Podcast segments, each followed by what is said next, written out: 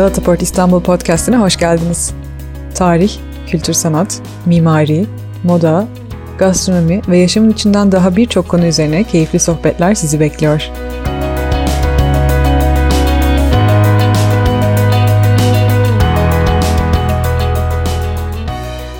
Bir süredir ara verdiğimiz Galataport İstanbul Podcast serimize tekrardan hoş geldiniz. Ben Bora Hoşver.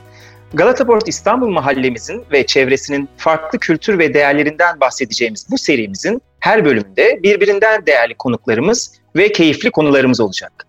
Umarız sizler de dinlerken bizler kadar keyif alırsınız. O zaman hadi başlayalım.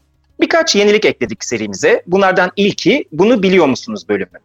Podcastlerimizin başlangıcında bilmediğimiz, içinde yaşarken fark etmediğimiz değerlerimizden bahsetmeye çalışacağız. Herhangi bir şey olabilir bu ama önceliği semtimiz Karaköy'e verelim ve Karaköy'ün sırlarından bahsedelim dedik. Rüstem Paşa Kurşunlu Han'ı biliyor musunuz?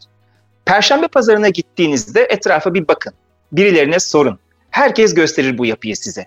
Kurşunlu Han'ın avlusuna girince solda kalan sütun başlığını da bir görün. 5. yüzyıldan kaldığı saptanmış tam bir yaşayan tarih.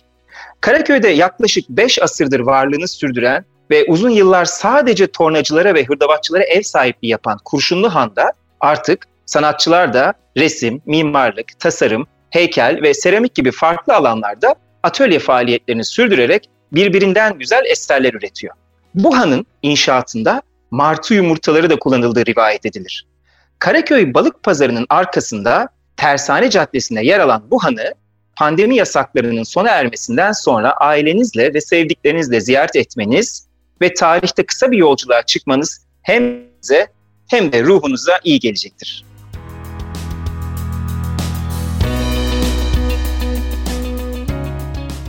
Gelelim bugünkü konumuza.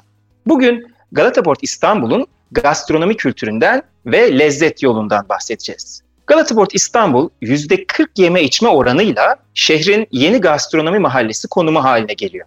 Geçmişte pek çok farklı kültüre ev sahipliği yapan bir destinasyonda yer alan Galataport İstanbul, Türk ve dünya mutfağından geniş bir yelpaze sunacak ziyaretçilerine.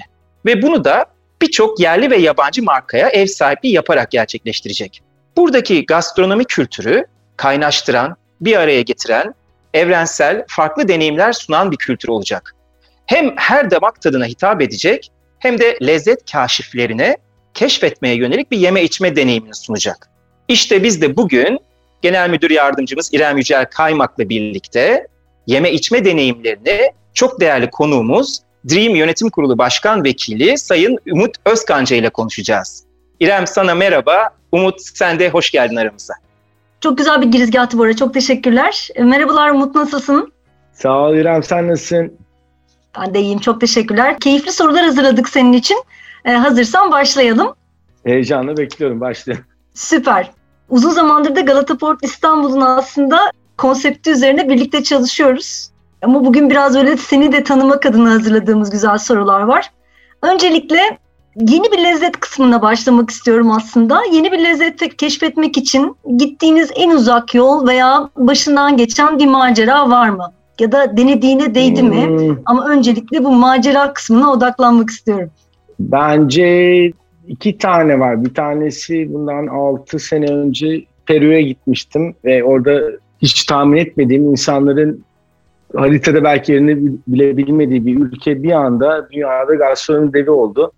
Ve biraz böyle sırt çantasıyla gittim. İşte oradaki kinoası, chia'sı, Michelin yıldızlı restoranlar ve bir üçüncü dünya ülkesinde yemeği nasıl dünyaya tanıtıklarını gördüm. E, şu andaki her süpermarkette gittiğinizde işte kinoası da var, chia'sı da var. Ve e, benim için çok unutulmazdı. Bir 4000 metredeki Puno'ya çıktığımızda Bolivya sınırında böyle iki gün nefes alamadık oksijen maskeleriyle. Bir onu unutamam. Bir de bu yeni yaratacağımız, grup için yaratacağımız yeni bir konsept var. Uluslararası arenada Şampiyonlar Ligi'ne çıkacağımız diyeyim. Onunla ilgili bir Kore, Japonya hayatımda ilk defa uzak doğuya gittim. Orada yaşadım 10 günde her günü birbirinden değerliydi. Unutamayacağım. Ondan da daha uzun yolculuk herhalde bir Avustralya kaldı. Bakalım gördüğüm kadarıyla. Süper. Peki genelde hani iş ortamında görüyoruz seni. Çok da aslında böyle kişisel hayatında çok ön plana geçmeyi seven biri de değilsin ama biraz iş dışındaki Umut Özkanca'yı tanımak istiyoruz. Neler anlatabilirsin bize? İşin dışındaki Umut nasıl bir karakter? İşin, işin dışında zaten fazla vaktim kalmıyor benim ama iki tane oğlum var. Aile odaklı bir insanım. Bir de misafirperverlik bize fazladır. Çok komşuları da ağırlamayı severiz ve çok da göremiyoruz pandemiden dolayı. Ama iş dışında daha sakin bir hayatım. Çünkü biz yoğun tempoda çalışan, sahada çalışan, fazla değil hatta ben sıfıra yakın ofis kullanan bir insanım. Sahayı çok seven bir insanım. O yüzden o kendime kalan vakitlerde genelde ailemle evde ve daha böyle sakin bir hayat yaşamayı seviyorum. Ve hep böyle oldu. Tatil işte 5. günden sonra sıkılırım. Öbür tarafta da iş böyle mıknatıs gibi çekiyor. Ama evdeki kaldığım günlerde de yani kendime off olan günlerde genelde ailemle çok sevdiğim arkadaşlarımla geçirmeyi seviyorum. Mümkünse de dışarıdaki restorancı olmama rağmen restorana gitmeyi sevmiyorum. Daha çok böyle evde veya arkadaşın evinde o çünkü insan ev ortamında özlüyor bizim sektörde. Onun dışında da seyahat etmeyi seviyorum. Yani eğer evde kalmayacaksam da tabii şu anda son iki seneden beri biraz zor oldu ama evde kalmadığım sürece de yani yurt dışında göremediğim, görmediğim özellikle yerleri tercih ediyorum. Her sene hayatım boyunca şey koydum. Bir sene boyunca hiç gitmedim bir ülkeye bir defa gideyim. Bir şehre bir defa gideyim. Bugüne kadar da pandemi harici iyi gidiyordu istatistik. Birazcık bozuldu iki sene. Var mı bir plan anda... hemen pandemi sonrasında? Şu anda görmediğim yok ama işte ilgili yine var. Seyahatler var. Seyahatler var ama bir daha bir uzak doğu istiyorum ama ne zaman olur tabii bilmiyorum. Ama seyahat kültürü sende gerçekten o hani çeşitlilik ve o vizyonun gelişmesinde çok büyük bir artı katmış. Ben hep öyle görüyorum. Hani anlatırken, hani sohbet ederken de senin o fark ediliyor. Bir de tabii şey İrem 13 13 buçuk sene yurt dışında yaşadım. Değişik ülkelerde yaşadım. 7-8 değişik şehirde yaşadım. Yani Yunanistan'ından İtalya'sına, İsviçre'si, Amerika'sı, Dubai'si. Şimdi yemekle ilgili bir soruya geçeceğim. Denediğin, şans verdiğin ama hiç sevemediğin bir yemek var mı? Şöyle söyleyeyim İremciğim. Çocukken üç tane sevmediğim sebze vardı. Yemek genelde şey yaptı, ayırmazdım ama bir tanesi pırasaydı, bir tanesi kereviz, öbürü karnabahar. Sonra seneler geçtikçe diğer ikisi pırasa ve kereviz en sevdiğim sebzeler oldu. Ama bir şef olarak da karnabaharı denedim, haşladım, çorbasını yaptım, gratine yaptım, ızgara yaptım. Bir türlü sevemedim. Hala da sevemiyorum. Herhalde yaş 43 bir saatten sonra seveceğimi zannetmiyorum. Odur sadece. Oldukça fazla şans vermiş görünüyorsunuz. Aynen. O da Bu beni sevdi de- herhalde. Bu üçlüde de yalnız değilsindir zaten. Tam bir şampiyonlar gibi üçlüsünü saydın çünkü. tabii tabii tabii.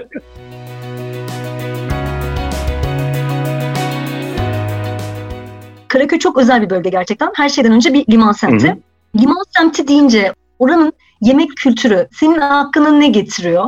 Öncelikle onu sormak istiyorum. Şimdi liman bir de benim 14 sene işletmek yaptım. Karaköy'ü çok da seven bir insanım ben bu arada. Çok da eski çalışmış, para kazanmış da bir insanım Karaköy'de ama e, Karaköy mozaiği çok liman zaten liman şehirleri yani liman bölgeleri hep daha kozmopolit yerlerdir ve kültürlerin açık olduğu, kültürlerin birbiriyle birleştiği, karıştığı yerlerdir.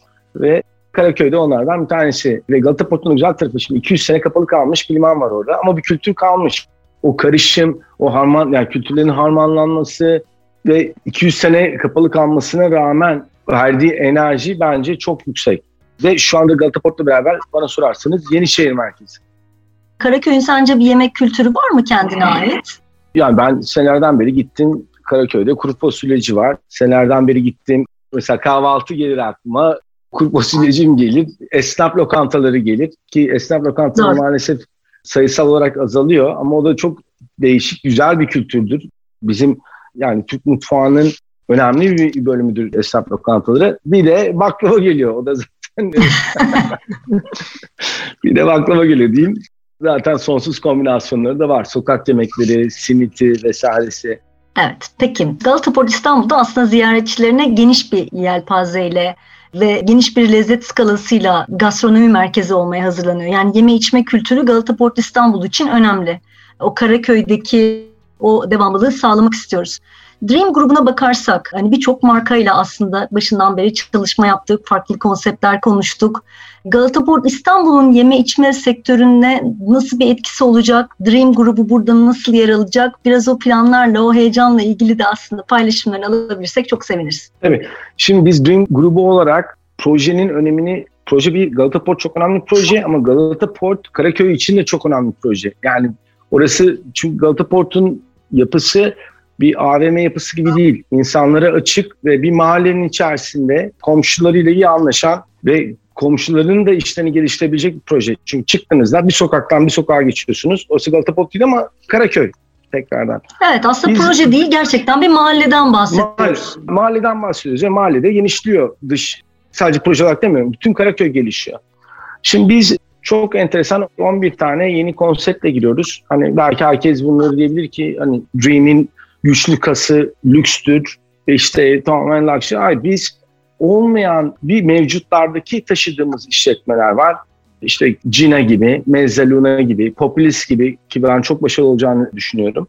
İki, İstanbul'da olmayan ama yurt dışına çok başarılı bir zincir olan Roka gibi bir konsepti Galata Port'un içerisine koyuyoruz. Üç, İstanbul'da olmayan ama yine kendi grubumuzun içerisinde olan Sait gibi Bodrum'da efsane olmuş bir restoran. Deli Scoop gibi yeni bir dondurmacı. Ve bunlar da İstanbul'da olmayan ama İstanbul'da Galata Port'la beraber tanışacak konseptlerimiz var. Günaydın gibi, Nusret gibi hem yurt içinde hem yurt dışında başarılı olmuş konseptlerimiz burada devam ediyor. Ve yepyeni yarattığımız bir pide, Karadeniz pidecisi var. Ufak ama çok çok güzel o bölge. Bence çok heyecan katacak bir pide restoranımız var. Ve çok önemli çünkü aşağı yukarı yarım yüzyıla yakın başarılı olmuş ve bölgeyle özdeşleşen bir liman lokantası vardı Karaköy'de. Ve Karaköy'ün belki de simgelerinden olan bir restoranla 1940'ların sonuna başlayan. Onun 2021 versiyonunu yapıyoruz Liman İstanbul'da ve bence bu çok heyecan verici. Heyecan verici bir proje ve çok genç bir Türk bir grupla çalıştık mimarisini. Ve bana sorarsanız hani hepsi çok güzel tabii. Hepsi çok güzel ama orası da tekrardan işte 80'lerde 80'lerin sonunda 90'larda kapanmış bir restoranı yeni 2021 versiyonu Galata Port'un yaptığı gibi ki Galata Port'un olduğu şey 200 sene sonrasını açıyor. Biz de bu yeni projeyle çok heyecan verici yeni konseptlerle Galata Port'a Dream olarak sağlam sütunlarda sütunlar üzerine kuruyoruz diyeyim. Bu dediğin çok değerli Umut. Çünkü biz de bütün bu kültür ve değerleri hep eskiyle yeniyi, modernle, gelenekseli barındıran ve içinde eriten bir potu olarak hayal ediyoruz mahallemizi. O yüzden bunu da gastronomi başlığı altında da olsa vurgulaman çok değerli. Bu dediklerini umarım Galata Port İstanbul'da hep birlikte hayata geçireceğiz. İrem böldüm pardon. Var, yok rica ederim. Hep beraber sohbet ediyoruz. Çünkü var olan konseptleri de aslında biraz burada harmanlıyorsunuz. Yeni dokunuşlar yapıyorsunuz diyeyim sizin deyiminizle. O da heyecan verici. Hani markalar açısından da burada onların farklı düzenlemelerini görmek de eminim sizleri de heyecanlandırıyordur. Biz çok heyecanlıyız. Açılışı bekliyoruz öyle söyleyeyim yine. evet en kısa zamanda hepimiz ziyaretçilerimize kavuşacağız umarım.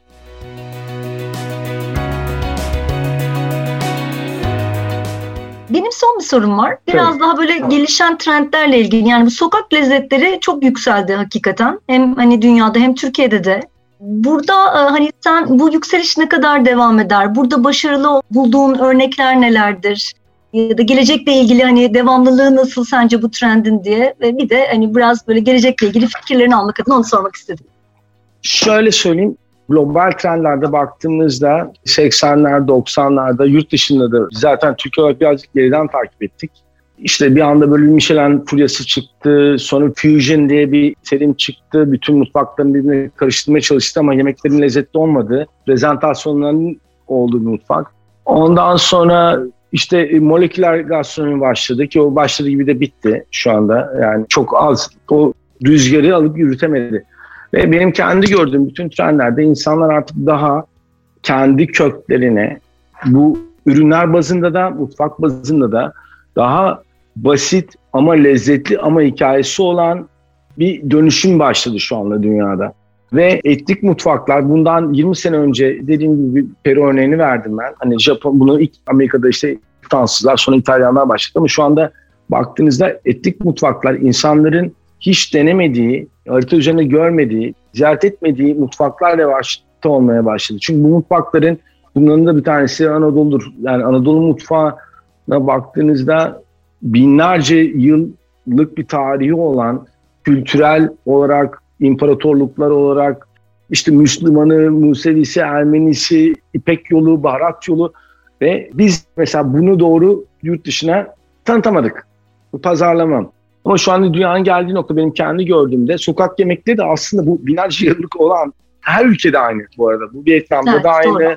Türkiye'de de aynı, Tayland'da da aynı, İtalya'da da aynı. Ve bu senelerden beri birikmiş aslında gerçekten sokak yemekleri, sokak yemekleri dediğimiz herkesin doğru yapıldığında denemediği ve insanlara enteresan geçen ve arkasında tarih olan lezzetler. Ve bu yüzden benim kendi düşüncem bundan sonraki yani şu andaki gördüğümüz trendde işte insanlar yeni bir trend daha başladı bundan 4-5 sene önce. İşte farm to table, tarladan masaya. İnsan artık ne yemek, yemek istediğini bilmek istiyor, onun nereden geldiğini bilmek istiyor ve bu özellikle de bence pandemi de buna birazcık daha yardımcı oldu. Yani bahçesi olabilen, saksısı olabilen, evinde bir şey ekiyor, domatesi olsun vesairesi olsun ve dünya mutfağı bence yani artık o üç yıldızlı gümüş çatal bıçaklı hedefin o olduğu yerden bambaşka bir düzene geçiyor diye düşünüyorum. Tabii o da çok emek isteyen bir şey bu arada.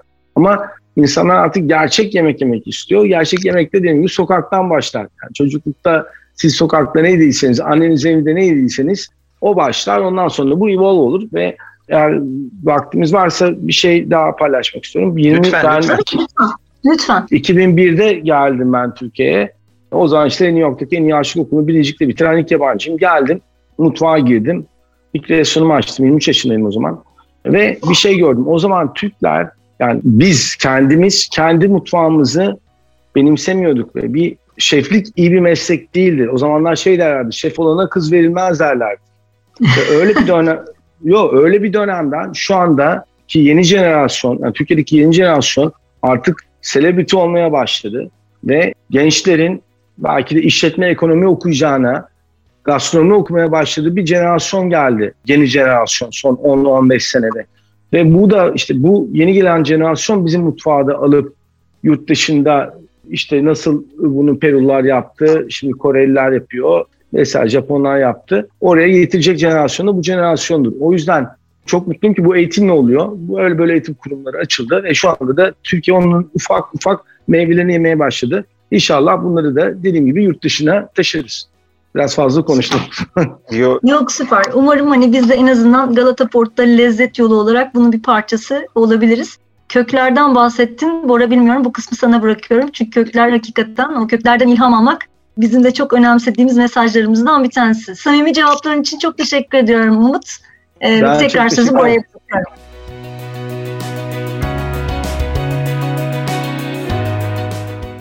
Umut harikaydı. Şimdi dilersen podcast'imizin başında da bahsettiğim birkaç ufak yenilikler var, birkaç dokunuş var. Podcast'imiz daha keyifli ve dinamik ilerlesin diye. Bunun ikincisi de bir dakikada beş soru diye bir bölümümüz var. Tamam. Sana beş tane ufak soru soracağız. Sen de boşluk doldurma, kısa cevaplarla ilerlersen harika olur. Üç kelimeyle Umut Özkanca dersek ne olur bu kelimeler? Kaybetmeyi sevmeyen, duygusal ama inatçı. Harika.